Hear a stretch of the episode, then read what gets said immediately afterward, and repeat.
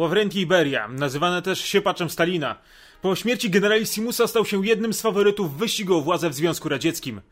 Zapoczątkował rewolucję polityczną w kraju skierowaną przeciwko Rosjanom.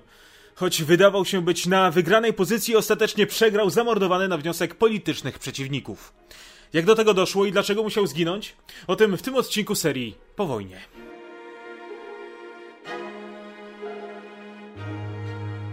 Po tym jak zmarł Stalin, Beria chciał osłabić wpływ partii na państwo. Uważał, że nie może być dwóch ośrodków władzy. Chciał stworzyć państwo kompetentnych urzędników, a nie bezmyślnych aparatczyków. Mniejsza o to, czy było to wtedy prawdopodobne.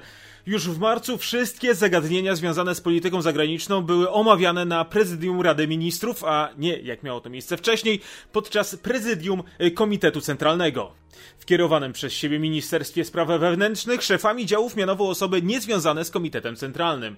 W dodatku, w tym czasie, dzięki jego staraniom, zadecydowano o tym, że wynagrodzenie urzędników partyjnych stanie się niższe od zarobków urzędników państwowych tego samego szczebla. Beria promował też zróżnicowanie etniczne swoich kadr. Uważał, że zbyt mocne skupienie się na Rosjanach w końcu doprowadzi w wielonarodowym Związku Radzieckim do rozpadu państwa. Po tym jak został ministrem spraw wewnętrznych, powołał na najważniejsze stanowiska w ukraińskich służbach swoich ludzi. Wspierał też ukraińskich nacjonalistów. Beria chciał usunąć w poszczególnych republikach posłusznych woli Moskwy stalinistów. Na celowniku znaleźli się m.in. Ulbricht w NRD oraz Rakosi na Węgrzech. Rozpoczęło się zbieranie na nich haków, w tym np. dokumentacji świadczącej o dokonanych zbrodniach. Pojawiały się też raporty świadczące o źle prowadzonej polityce partyjnej w poszczególnych częściach imperium i panującym tam terrorze. Na przykład na Litwie po wojnie do 1953 roku zginęło ponad 250 tysięcy ludzi. Beria twierdził, że ich śmierć, a także szykany stosowane wobec lokalnej inteligencji oraz przymusowa rusyfikacja, zamiast odstraszyć potencjalnych wrogów władzy ludowej, jeszcze bardziej zachęcała społeczeństwo do organizowania się w ramach ruchu oporu. Informacje o ofiarach stalinowskiego terroru znane były nie tylko na szczytach komunistycznej władzy, ale też trafiały na zachód. Twardogłowi członkowie partii byli szoku. KPZR jednak ostatecznie przyjął uchwały, które krytykowały masowy terror i rusyfikację pogłębiającą wrogość nacji wchodzących w skład ZSRR wobec władzy radzieckiej.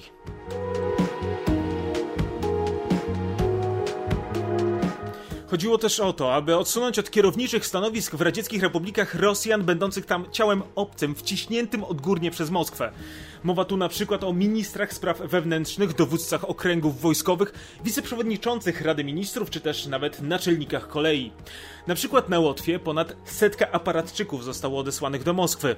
Rosjanie tracili swoje wpływy. Beria podsycał nacjonalistyczne nastroje.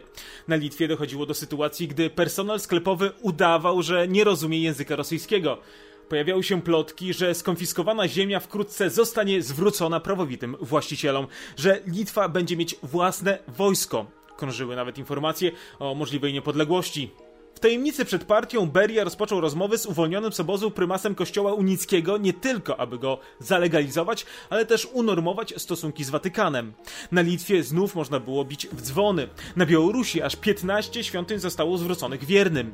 Beria łagodził też reżim panujący w gułagach. Zmniejszył tamtejszy personel, zalecił zlikwidować przepis o dożywotnim zesłaniu przestępców szczególnie niebezpiecznych dla państwa, czyli na przykład szpiegów, terrorystów i opozycjonistów. Na mocy amnestii kary zostały zmniejszone o 1 trzecią z wyłączeniem przestępstw politycznych.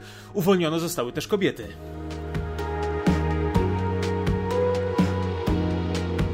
Beria, próbując zyskać poparcie na zachodzie Ukrainy, kazał uwolnić siostry Stepana Bandery z Gułagu. Chciał w ten sposób przekazać Banderze, który przebywał w tym czasie w zachodnich Niemczech, że jest otwarty na dialog. Najbardziej przerażeni takim obrotem spraw byli komuniści dotychczas zajmujący kierownicze stanowiska w radzieckich republikach. Do Moskwy trafiały stosy listów. Beria był w ich oczach szaleńcem. Syn Berii twierdził po latach, że ojciec miał plan, aby Związek Radziecki był kierowany przez Wielką Radę, której przewodniczącym byłby e, przez 6 miesięcy kolejno każdy z przywódców republik ale Beria nie przewidział w pełni konsekwencji swoich działań. Nie docenił siły aparatu partyjnego. Umocowani politycznie Rosjanie mieli poparcie płynące z Moskwy. Stąd też ich strach i sprzeciw ruszył lawinę, która ostatecznie zasypała Berię i jego wizję państwa.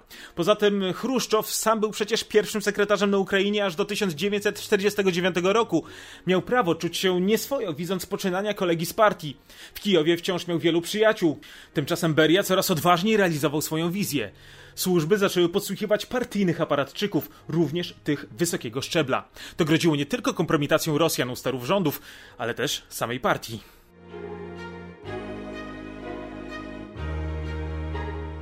Partia zareagowała dopiero 9 maja 1953 roku. Jej prezydium przyjęło uchwałę nakazującą, e, tu cytat, skończmy ze złowrogą praktyką uznawania anonimowych donosów za wiarygodne dokumenty.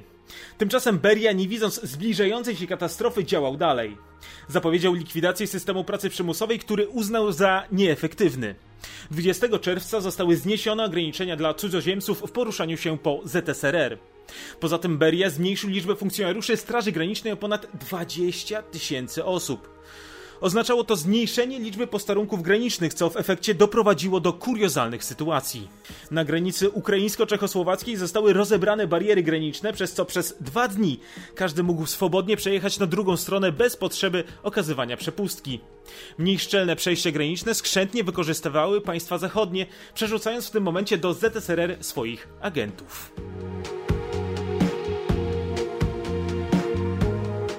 Co do NRD, Beria był zagorzałym przeciwnikiem Ulbrichta realizującego politykę Stalina. Podobnie jak w przypadku radzieckich republik chciał osłabić we wschodnich Niemczech rosyjskie wpływy w postaci wojska oraz politycznego nadzoru. W dalszej kolejności planował porozumieć się z zachodnio-niemieckim kanclerzem i dokonać zjednoczenia Niemiec. Aby jego wizja stała się faktem, najpierw musiał wypromować wschodnio-niemieckich polityków, którzy myśleli podobnie jak on. Takimi postaciami był Rudolf Herrenstadt i Zeisler.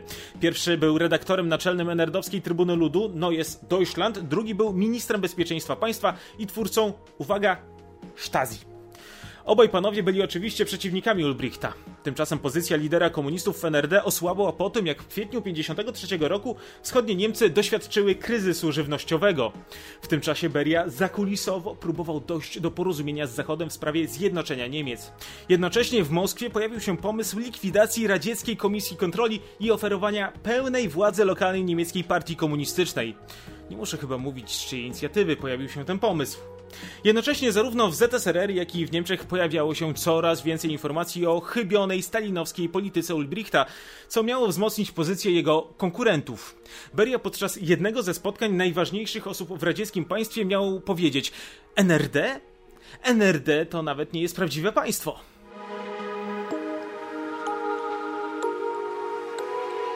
Zarówno Chruszczow, jak i Mołotow dość szybko zorientowali się w tym, co planuje Beria. Choć wschodnie Niemcy faktycznie były solą wokół Związku Radzieckiego, to tracić wpływów w tej części Europy obaj wspomniani wcześniej politycy nie chcieli.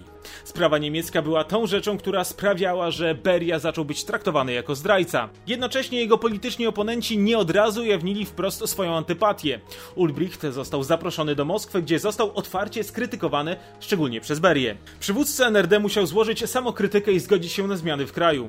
Chodziło m.in. o odbudowę małego i średniego przemysłu oraz handlu, unieważnienie wywłaszczenia z gospodarstw rolnych oraz koniec represji wobec kościoła. Przewidywano nawet ułatwienia w ruchu między wschodnimi a zachodnimi Niemcami. W tym momencie Beria zaczął rozmontowywać radziecki wywiad w NRD. Z 2000 osób pozostało tam zaledwie 300.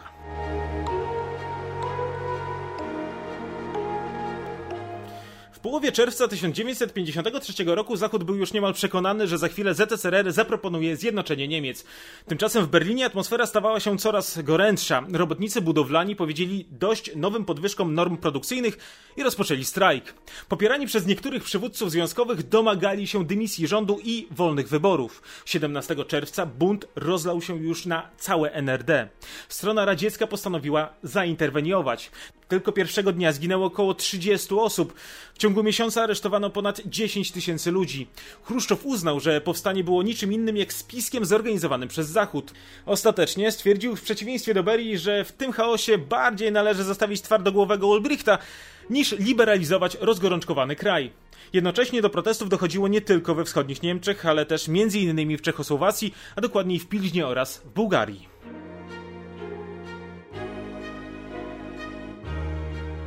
Beria zgubiła pewność siebie, uważał się za naturalnego następcę Stalina.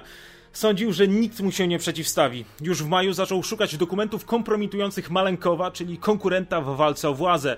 To on był jego zdaniem największym przeciwnikiem w wyścigu o przywództwo ZSRR. Próbował porozumieć się w tej sprawie i stworzyć pakt z Chruszczowem. Ten jednak pozostał niezależny. Natomiast cały czas, w myśl zasady, gdzie dwóch się bije, tam trzeci korzysta, podsysał konflikt między Malenkowem a Berią. Napięcie zaczęło narastać, gdy pojawiły się plotki o planowanym przez Berię puczu.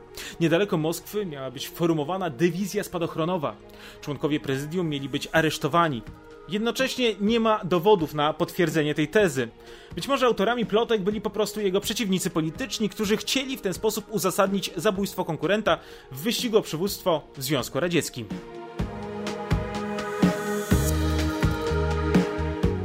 Jednocześnie należy pamiętać, że Beria robił wszystko, aby zniechęcić do siebie kierownictwo partii.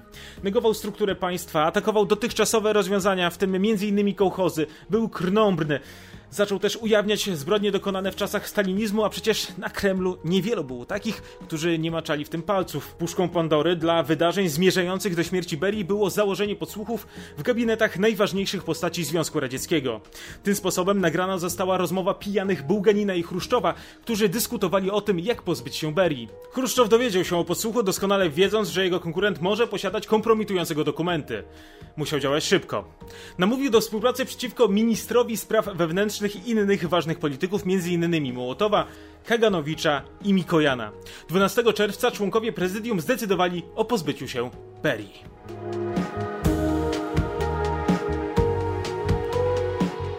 Akcją aresztowania Berii dowodził dowódca obrony przeciwlotniczej Moskwy Moskalenko. 25 czerwca z samego rana został poinformowany przez Chruszczowa o decyzji o aresztowaniu radzieckiego polityka. O pomoc został poproszony Żukow. Beria został zatrzymany podczas posiedzenia Rady Ministrów. Poprzedziła je burzliwa, prawie dwugodzinna dyskusja. Mołotow miał mu powiedzieć, że jest degeneratem. Oskarżany ze wszystkich stron początkowo nie wiedział, w jak trudnej sytuacji się znalazł. Zmieniło się to dopiero po tym, jak do gabinetu wtargnął Moskalenko z obstawą. Nie dla wszystkich rozwój sytuacji i dalszy jej ciąg był klarowny. Mikojan był przez pewien czas przekonany, że Beria zostanie po prostu zdegradowany do jakiegoś mało znaczącego stanowiska. Zresztą, że tak się stanie, zapewnił go sam Chruszczow. Tego samego dnia prezydium Rady Najwyższej odwołało Berię ze wszystkich stanowisk państwowych. Były minister spraw wewnętrznych miał być osądzony przez Sąd Najwyższy ZSRR z powodu działania na rzecz zagranicznego kapitału.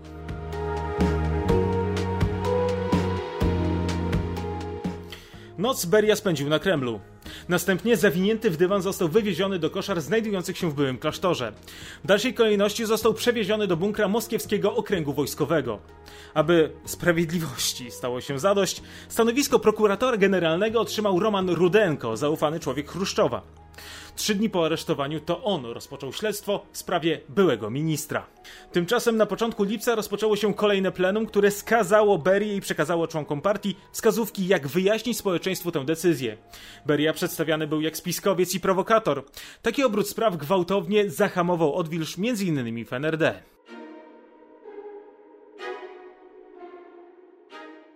Ciężko powiedzieć, jakie były ostatnie chwile Ławrentija Berii. Jego syn twierdził, że zginął już w czerwcu 53 roku tuż po aresztowaniu. Widział, jak ktoś wynosił jego ciało z domu. Jednocześnie istnieją dowody na to, że była to tylko inscenizacja, aby powstrzymać ewentualną reakcję osób popierających ministra. Niemal pewne jest to, że przetrzymywany Beria napisał do biura politycznego trzy listy. W pierwszym z nich udowadniał swoje oddanie dla partii, przepraszał za błędy. W drugim złożył samokrytykę, przyznając się do błędów. Przypomniał też każdemu z kolegów wspólne wspomnienia. W trzecim, w tydzień po aresztowaniu, panikował i błagał o litość. Istnieje duże prawdopodobieństwo, że kilka dni później już nie żył. Samo śledztwo w jego sprawie zakończyło się dopiero trzy miesiące później. W faktach sprawy liczących 39 tomów oskarżany był o liczne nadużycie władzy i działania na niekorzyść Związku Radzieckiego. Proces trwał tydzień, a Beria został oficjalnie skazany. Według oficjalnej wersji został zastrzelony 23 grudnia o 19.50. Co ciekawe, jego akt zgonu nie posiada podpisu lekarza, co może świadczyć o tym, że zginął już wcześniej. Podobny los spotkał jego bliskich współpracowników. I to by było na tyle na dzisiaj. Dziękuję za uwagę, zachęcam do subskrybowania kanału i do usłyszenia.